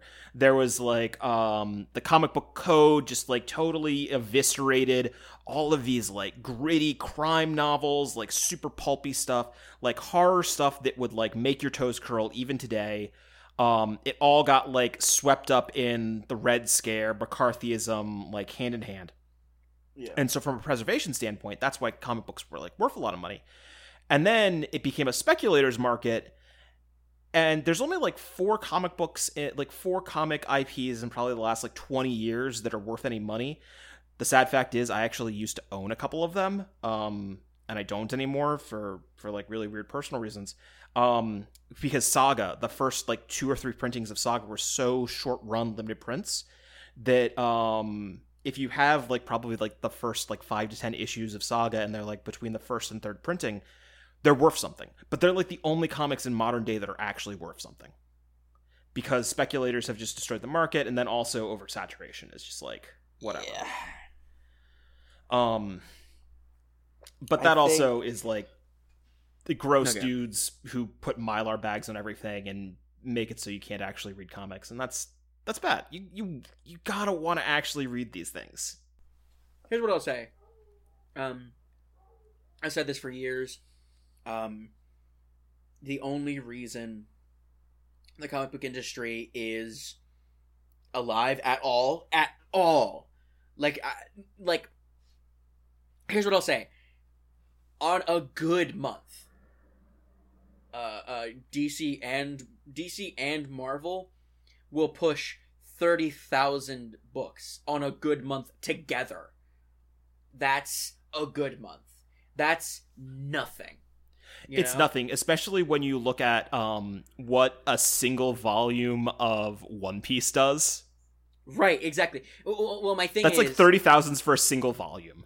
Right. My thing is a sing uh, like uh, Marvel and DC in a month sell less books than a, a comic book YouTuber makes in views. Mhm. Like on, on any given month. That's that is unbelievable sad. And the only thing that's keeping comic books alive is trades. It's it's it's trades and trades are, should be what they should it, it's what they should be pushing but they don't because they're still stuck in this fucking single issue It's Like, bad. Like like, it, like market. it's, it it it's bad because the other thing is like half of these comics are like almost all of the big ones are what are they bi-weekly or are they monthly? Uh, most of them are are I think bi-weekly now. Actually, I think some of them might even be weekly. Like that's the thing. like Um, Batman used to go bi-weekly to monthly, depending on like what Scott Snyder's like availability was for a Right, while there yeah. when New Fifty Two was running. Um, and like you know, it, de- it depends. But the other problem is that like, and you know, now now we're gonna put on our real communist hats and be like the the major problem is that basically unless you're like the one percent of the one percent or you're an editor, you make no money doing comic books. Right. Like you are Um, you are basically like impoverished. And this is this is Um, true both like here in America and in Japan. Like Yeah. unless unless you're like unless you do a hit and somebody That's the other problem with like America is that basically nobody owns the rights to a character because all the companies just take them from you. In Japan, sometimes you have a little bit of wiggle room and sometimes people like you know, park a dump truck of cash behind you and be like, you got to keep making this manga. But even then, 90% of the time, they're they're killing themselves because manga is like, unless you're doing like a cushy monthly gig, every single week, except for maybe like two to three weeks out of the year, Shueisha publishes Shonen Jump. And you are expected to be in there every single week with somewhere between 12 and 15 pages. Look like, at I, I think i think what's i think a, a great way to look at like h- why people don't you know at, at how people don't make money on comics. Look at people who were celebrities then comic book writers and look at where they are. Cm punk is back at wwe a thing he said he would never fucking do because like th- uh, let's let's make this clear. Cm punk had was was had his brain broken for years and years and years and tried to make it in comics wrote some pretty good stuff if i'm being honest and then did make money from it tried to go into mma failed at that and is now back at fucking wwe uh, gerard way uh, was writing comics for a while. Well, Gerard Way is also just like I wouldn't say independently wealthy, but I, I doubt that he got a bad deal on My Chemical Romance. By the, That's by what I'm saying. what I'm saying is the only people who are, are are like the only people who like leave the comic book industry are independently wealthy. Right, or uh, Joe Hill, who is just um, Stephen King's son, by the way. Right, right. Uh, uh, uh, yeah, like uh, Gerard Way is back to touring with My Chemical Romance because uh, Umbrella Academy is on Netflix. Like, uh, uh, uh, who is the third one? I, I had a I had a good third one. Uh, there's a Uh, lot. I mean, like, um, actually, I, I do have to append my like at the beginning of this top three uh, comic book series. Um, I have to append. There is there there is an all time above everything else. I sometimes forget about it, but it is the life and times of Scrooge McDuck. Ooh, Best com one of the best comic book series ever. Um, I actually met the guy who who did it. Uh, I I can't remember if it's Don Rosa or Don Rosa was the original like big Scrooge McDuck dude. oh, I have no idea. Um, Don Rosa is yes, he did write the Lifetimes of Scrooge McDuck. Don Rosa is basically he he picked up um like the Carl Barks Scrooge McDuck comics uh, from the, like the 40s to the 60s, and in the 90s he basically transformed what Scrooge McDuck was. And the thing is that he also gets really persnickety because he's like, uh, I am not a DuckTales person. He he Yeah. did not do DuckTales, but he is a Scrooge McDuck comics person, and I grew up on Scrooge McDuck comics person Mm. comics. And I don't think I would have been in love with history, in love with cultures, in love with the world the way that I am if I hadn't read those comics about this this weird, grouchy character who kind of reminds me of a family friend because my I had a family friend who was Scottish who kind of reminds me of my grandfather who was always telling me these tall tales about his life and about his family in the past. And Scrooge McDuck is out here with his his shitty nephew and his shitty nephew's nephews and just like living a life of incredible adventure around the world. And I think there's just something so beautiful about it. And yes it is deeply capitalist and deeply fucked but I think the writers knew that on a certain level. And they they kind of write Scrooge a lot of the time as like a weird villain but he is also somebody who hates other millionaires because nine times out of ten he meets them and they're all spoiled rich assholes and he's like no i started from the bottom and i earned my way to the top and i'm never giving a red cent to anybody but i also can't Um, stand anybody Scrooge who... McDuck. Scrooge McDuck is a, is a character who is interesting because he is, uh, unlike in reality, there has never been. Here's what I'll say: there has never been, and never will be, a millionaire or billionaire that has started from nothing. That is a falsehood. That is a fiction. That has never happened in reality. It will never happen in reality. I don't care. Oh, but but, but, no, Nope, no, mm-mm. that has never been happened. It has never happened. It never will happen. Um, Scrooge McDuck is an example of that actually happening. Um, right. which is which is a falsehood and there's a lot of yeah there's a lot of Yeah. psychological capitalism happening there but But the other thing is that like I I think like especially the life and times which basically is sort of like Don Rosa found when he was like repenning and like working on the old Carl Barks. He'd he'd he'd hear a phrase like Scrooge talks about um working you know up in the Yukon um and striking gold and he writes this entire great story about like a 20 something Scrooge McDuck going up to the Yukon panning for gold and coming back down to like a a twisted mining town that is just run by like gang bosses. And there's a part where he's like literally strapped to two to a uh, steamboat like boiler. And he like fights his way through an entire casino. And it's just like great. And it's like really good action. Like like, like it's, it's got this great action this great fury. And you can actually kind of see you know that that angry donald duck you can Yeah, yeah, see yeah. the gem of like no the duck clan and the duck and the mcduck clan all come from like these like scrappy fighters of Yeah. passion and heart and then it's, it's really good um i'll say i'm guessing that's you're saying that that's your start in comics that is my that is my starting comics. That's that's like one of the first comics. Like uh, the Life and Times of Scrooge McDuck started coming out in '92. I was probably about like four or five at the time, Mm. and like that, and some like old Teenage Mutant Ninja Turtle comics, and some other stuff. Like, but the Donald Duck comics were one of the first. Like Donald Duck and Scrooge McDuck comics. Um, the reprints in the 90s from like the 50s and 60s stuff is where I got my start in comics, and like it brings me back to being a kid. Also, Sonic Um, comics. I also was like a really big Archie oh yeah, Sonic yeah. oh fan. dude yeah archie sonic um, I actually own a couple of the ze- I own two of the zero issues, ooh, um, including the introduction of Bunnie Rabbot, uh, the the the haughty cyborg that is Yeah. forgotten in uh, forgotten in time, but not by me. um not forgotten to time there is a twitter furry that uses her uh to dunk on shuds anyway um uh, my start in comics, um, because I, I do want to talk about this. The first comic I ever read, start to finish, was Someplace Strange. Um, uh, it was it was my mom's book, and she had left it at my grandmother's, and I'd always go to my grandmother and stay there for like, you know, a week or two during the summer, because my parents couldn't afford summer camp, Yeah. and uh, uh, I read that book over and over again for like every night for like a week, I think one time, and I and I, and I kind of just I was mostly just lost in the artwork.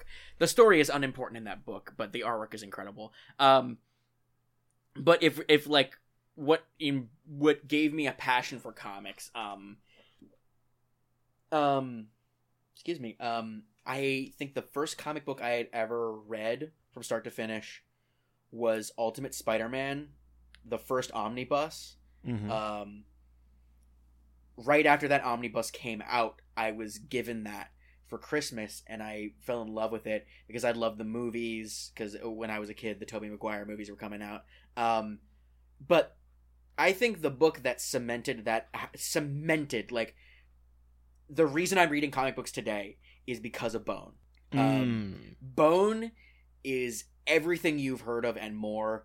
Uh, if you've ever heard of Bone and ever heard how good it is, it is exactly as good as you've heard it. It's fantastic. Read Bone. Everyone should read Bone. It's so fucking good. It's it's beautiful. It's well written. The designs of every single thing, not just characters, not just the vistas, not just the landscapes, not just the the monsters. Every single aspect of that book is beautifully, wonderfully crafted with a lot of charm and heart in it. And I think it is easily like one of one of if not the best like series of comics ever written. Uh, it's in- it's incredible. Everyone should read Bone. Bone is amazing. You know, I I- I think we're kind of like getting to the end of this because we've been going for pretty long, even without some of the breaks that we've had. Um, Yeah. I think that's like a really good place to pin it. But like, I I really do gotta say, I know that we don't get like any feedback from anything that we do, but I I really enjoy talk, talking comics. I really t- enjoy talking animation. Um, again, so like, if anybody's hearing this and you really like it, uh, I think Anna and I would definitely be down to do more of these, but we kind of, you know, we we need a little incentive. So you know We're broke. we're, we're broke, but also like, hey, like so like I don't know, even even like I I would take like if we got like a couple of messages or comments somewhere being like, hey, I want to hear more about like y'all's takes on comic books. I think that would be enough for us to maybe do um you know, a separate like 45 minute like maybe every other week little Yeah. like episode thing where we just talk more about comics or just like other stuff. And like obviously we'll do more cool zones and stuff with Avery, but uh Avery just doesn't have the burning passion for comic books that we do. Yeah. Um, a like we've both said. uh, Well, it, uh, uh, we love Avery. Uh, Avery Avery grew up with um, uh, Avery grew up with Naruto and Magic the Gathering, uh, and just didn't have time for uh comic books. I don't To, think. to be fair, I also grew up with Naruto and Magic the Gathering. I'm just uh a man of many uh many talents and many uh hobbies. That's fair. Um, uh, but yeah, uh, you know, comic books are kind of a niche thing. Well, incredibly niche. I mean, Jesus Christ, thirty thousand books a month. They're incredible. Like, it, but it's the weird thing that like everybody is like, yeah, but I watch all the Marvel movies, and I'm like, well, you can still go fuck yourself. Right. I, I, that's for another topic of like the difference between books and movies, especially within comics. Um, yeah, like that that that is a whole like thing. Um, I have, I, I have a whole thing I want to talk. I, I could talk about like, um, the idea of like, yeah, the difference between like books and movies, especially with that, or like the idea of um, oh shit, I just had it and it, it left me. No, my brain is Uh, bad. don't don't doesn't worry about it. work. Like like it'll happen. Like the, Well, the- I you was know, just I was just saying the ideas I have of like oh like uh, or like the most comic book thing that isn't a comic book. Um, Sure. Honestly, like- if you want the most comic book thing that isn't a comic book, I uh, I I'll take every chance I can to recommend this. But Crank and Crank Two High Voltage, comic book movies where they don't have a comic book to go off of. yeah, uh, uh, we could talk for hours about that because I have a million things I could talk about. I'm looking at like my shelf and I'm looking at I'm looking at Frankenstein and I'm just like looking at all this shit and I'm like this shit is comic books before comic books. But isn't Frankenstein an agent of Shield? Anyways, uh, I've been your Christ. I, I I've been your incredibly trolly host because I brought up that Frankenstein comic. Um, and you can find me at the underscore Yam King on Twitter. Uh, Anna, where can we find you? Uh, I'm Anna. I've been your uh, bone loving host. uh, uh, you can find me at Annabelle Droid on Twitter, and uh, Avery has been your slime host. You can find them at a very angry human on Twitter. I know they usually say that you can't find them; it's impossible, but you can find them. yeah, well, now you can't find them because they've just sort of like uh, seeded into the ground uh, and are attempting to recoagulate. Um, and you can always find the podcast at Conditional M on Twitter, and you can always email us at conditionalmaterials at gmail.com. Uh, that's been a podcast. and remember, Uh, it could always be worse. Um, hey, that's a podcast right there. yeah. Eh, there's like 15 minutes that I'll probably cut out from it and some other stuff. yeah, there. I- I think we got a little bit of rambly in the middle there. Uh, We got rambly in the middle, but quite honestly, like I don't necessarily feel bad. We did put out a short episode last week, so this is like a little bit to make up for that. yeah. Um, Is just every other week going to be a short one and a long one? ah, who knows? Uh, right. also they. A- Avery left us to talk about comic books alone. What like what did you think was going to happen? We were going to keep it right, short. yeah. I mean, last night we were up until like almost almost Yeah. two in the morning.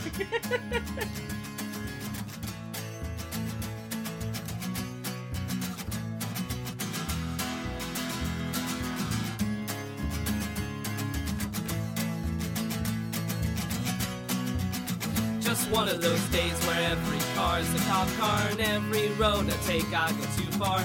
Every time I try to write it down, it sounds so overdramatic.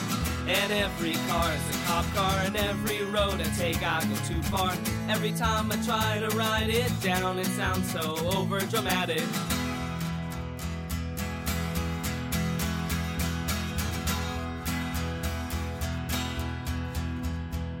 I'm sorry that I'm getting you down. I'm sorry that I'm getting you down. But I used to not share it all. So now I'm just sharing it all. I'm sorry that I'm getting you down. I'm sorry that I'm getting you down, dude. I used to not share it all. So now I'm just sharing better than yesterday. Jeb, What?